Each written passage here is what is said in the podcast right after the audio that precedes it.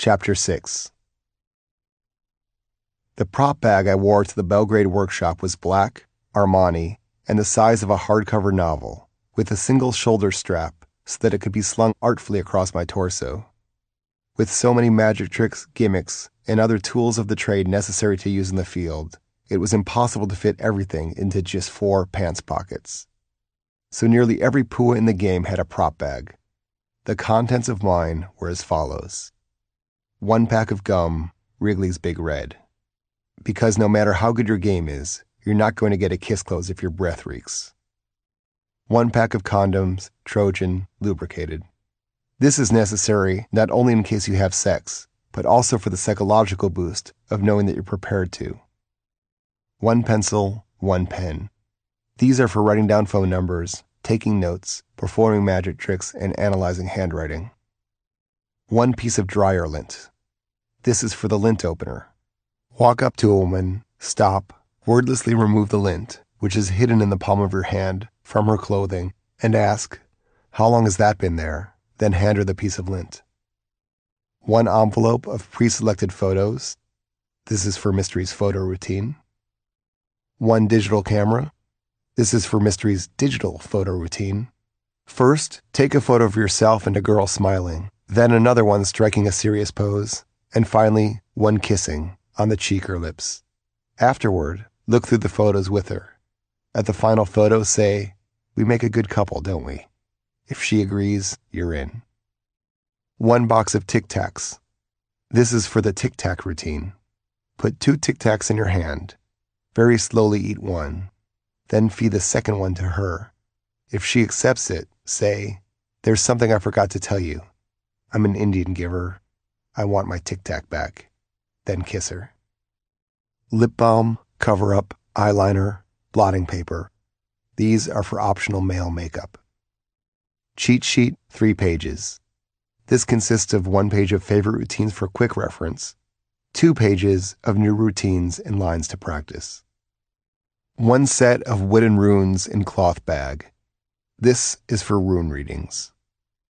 One notebook. This is for phone numbers, notes, magic tricks, and Ross Jeffries' crappy sketch artist opener, in which you very seriously draw a portrait of a girl, tell her, Your beauty has inspired me to high art, and then show her a stick figure with a title like Semi Pretty Girl in Coffee Shop, 2009. One cryptolite necklace this is a glow in the dark necklace for peacocking. Two sets of fake ear and lip piercings. These are optional body adornment. One small digital recorder. This is for surreptitiously recording sarges to play back and critique afterward. Two spare necklaces, two spare thumb rings. These are to give to girls as gifts after a number close. Ask her, You're not a thief, are you? Then slowly remove your necklace or thumb ring, put it on her, kiss her, and say, This is still mine. It's something to remember me by. I want it back next time I see you. After she leaves, replace your jewelry with a spare from the bag. One small black light. This is for pointing out lint and dandruff on girls' clothing, a neg. Four sample bottles of different colognes. These are for smelling good and for the cologne opener. Spritz a different cologne on each wrist. Then have a girl smell your wrists and choose a favorite. Afterward, mark her choice on the appropriate wrist with a pen. Tally the results at the end of the night to find the best scent for yourself. Various magic tricks. These are for reading minds, making cigarettes vanish, and levitating beer bottles. Yes, I was bringing out the big guns. It was an important night, my first workshop as a wing and I needed to prove myself. I had neglected to tell Mystery that his standard workshop fee was half the annual salary of the average Serbian, so most of our students were from out of the country. They met us at Benakiba, a lounge just off the central square in Belgrade. Exotic Option was an American who had taken a train from Florence, Italy, where he was going to school. Jerry was a ski instructor from Munich, Germany, and Sasha was a local who had been studying in Austria. Strangers size each other up in seconds. A hundred tiny details, from dress to body language, combine to create a first impression. Mystery's task, and now mine, was to fine tune the details and make puas out of these three. Exotic option was cool. In fact, he was trying so hard to be cool that it was going to work against him. Jerry had a great sense of humor, but came off on first impression as mundane. And Sasha, well, he was badly in need of repair. Just socializing was going to be a challenge for him. He looked like a big baby goose with acne. This time, it was my turn to go around the table and ask, What's your score? And what are your sticking points? And how many girls would you like to sleep with? Exotic Option, who was 20, had been with two women. I have the balls to approach, and I did pull some Huns in the past, he began, draping his left arm casually over a neighboring seat. But my sticking point is the attracting phase. Even when I get vibes that I attract them, I still don't close. Jerry, who was 33, had been with three women. I can work coffee shops and most other low noise environments, but I'm uncomfortable in clubs, he said. And Sasha, who was 22, said he had been with one woman, though we suspected he was exaggerating by one. I'm into the game because it's like Dungeons and Dragons, he explained. When I learn a neg or a routine, it's like getting a new spell or a staff that I can't wait to use. One by one, they placed their fears and their voice recorders on the table. My job was to get them into the game. I needed to get what was in my head into theirs. The teaching portion of the workshop was easy. All I had to do was give them material and keep Mystery on track. He loved the sound of his own voice. The challenge was going to be the demonstration part. As we spoke, we sent the boys on missions to various tables. We had them open sets. A set is a group of people in a public place. A two set, for example, is a group of two people. A three set is three people. Then we watched their body language and the responses of the women and gave them feedback. You were leaning into the set, which showed neediness. Stand up straight and rock on your back foot as if you might walk away at any moment. You were making them uncomfortable by hovering over them for so long. You should have sat down and given yourself a time constraint. Say, I can only stay for a couple of minutes because I have to rejoin my friend soon.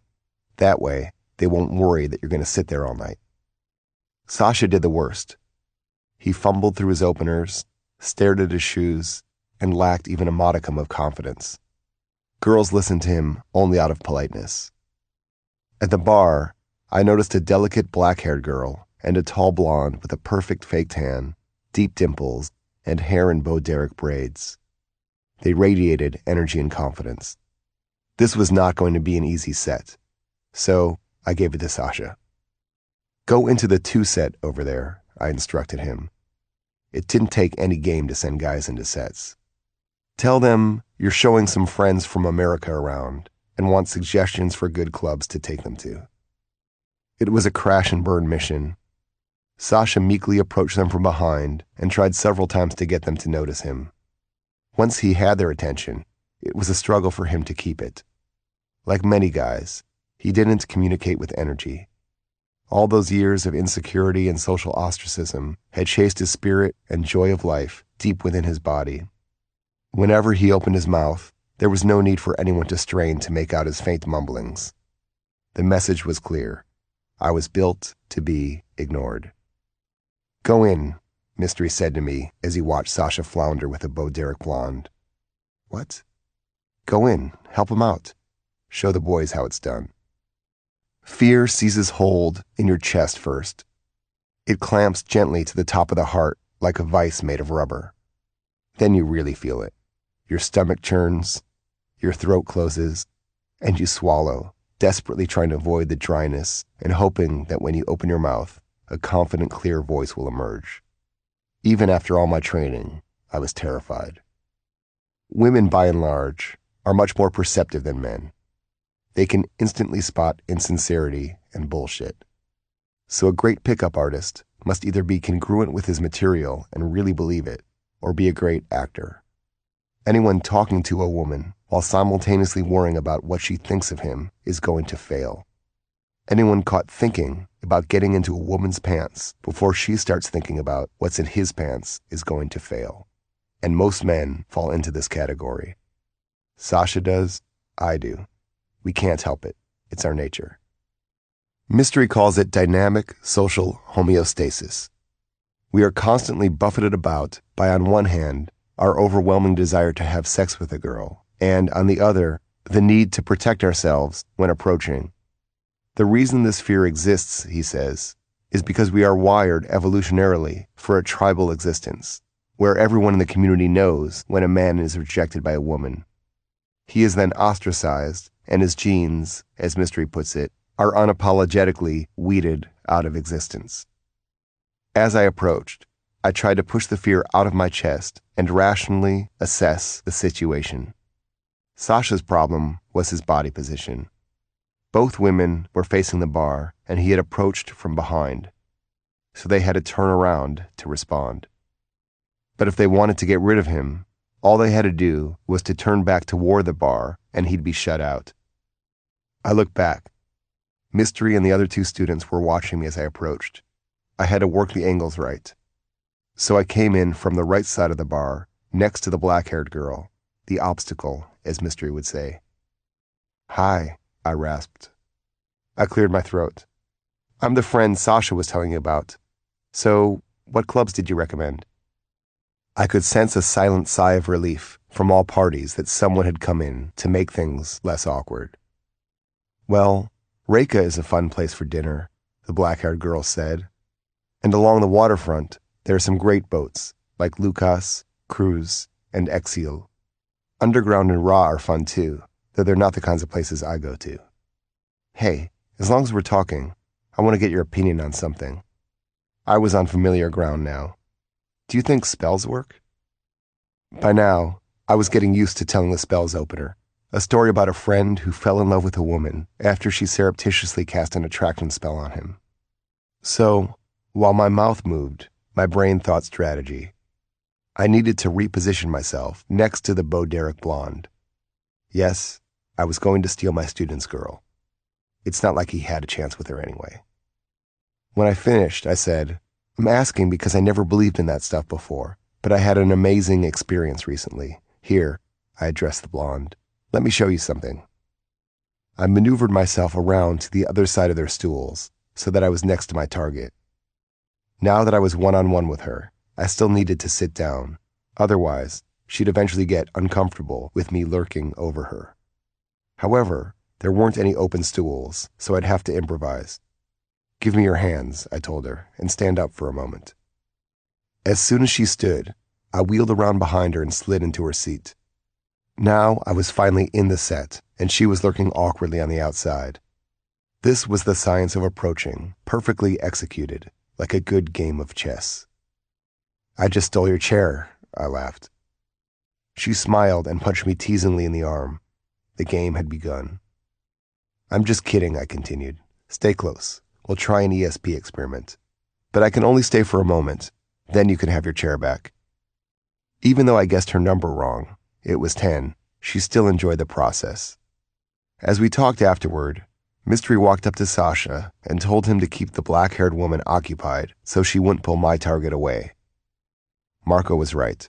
The girls were gorgeous here. They were also extremely bright, and much to my relief, spoke better English than I did. I truly enjoyed listening to this girl. She was captivating, well read, and had an MBA. When it came time to leave, I told her it would be great to see her again before I left. She pulled a pen from her purse and gave me her phone number. I could feel Mystery's approval and the student's acceptance. Style was the real deal. Sasha was still talking to the black haired girl, so I whispered in his ear, Tell her we have to go and ask for her email. He did, and, lo and behold, she gave it to him. We rejoined the group and left the cafe. Sasha was a new man. Flush with excitement, he skipped down the street like a little boy, singing in Serbian. He was being, in his own awkward way, himself. He'd never gotten a girl's email address before. I'm so happy, Sasha raved. This is probably the best day of my life. As anyone who regularly reads newspapers or true crime books knows, a significant percentage of violent crime, from kidnappings to shooting sprees, is the result of the frustrated sexual impulses and desires of males. By socializing guys like Sasha, Mystery and I were making the world a safer place. Mystery, who had number closed a girl named Natalia, threw his arm around my neck and pulled my face into his wizard's overcoat. You've done me proud, he said. It's not just about getting the girl. It's about the students seeing it happen and believing it can be done. It was then that I realized the downside to this whole venture. A gulf was opening up between men and women in my mind. I was beginning to see women solely as measuring instruments to give me feedback on how I was progressing as a pickup artist. They were my crash test dummies, identifiable only by hair colors and numbers a blonde 7, a brunette 10. Even when I was having a deep conversation, learning about a woman's dreams and point of view, in my mind, I was just ticking off a box in my routine marked rapport.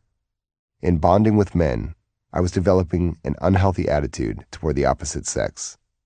And the most troubling thing about this new mindset was that it seemed to be making me more successful with women.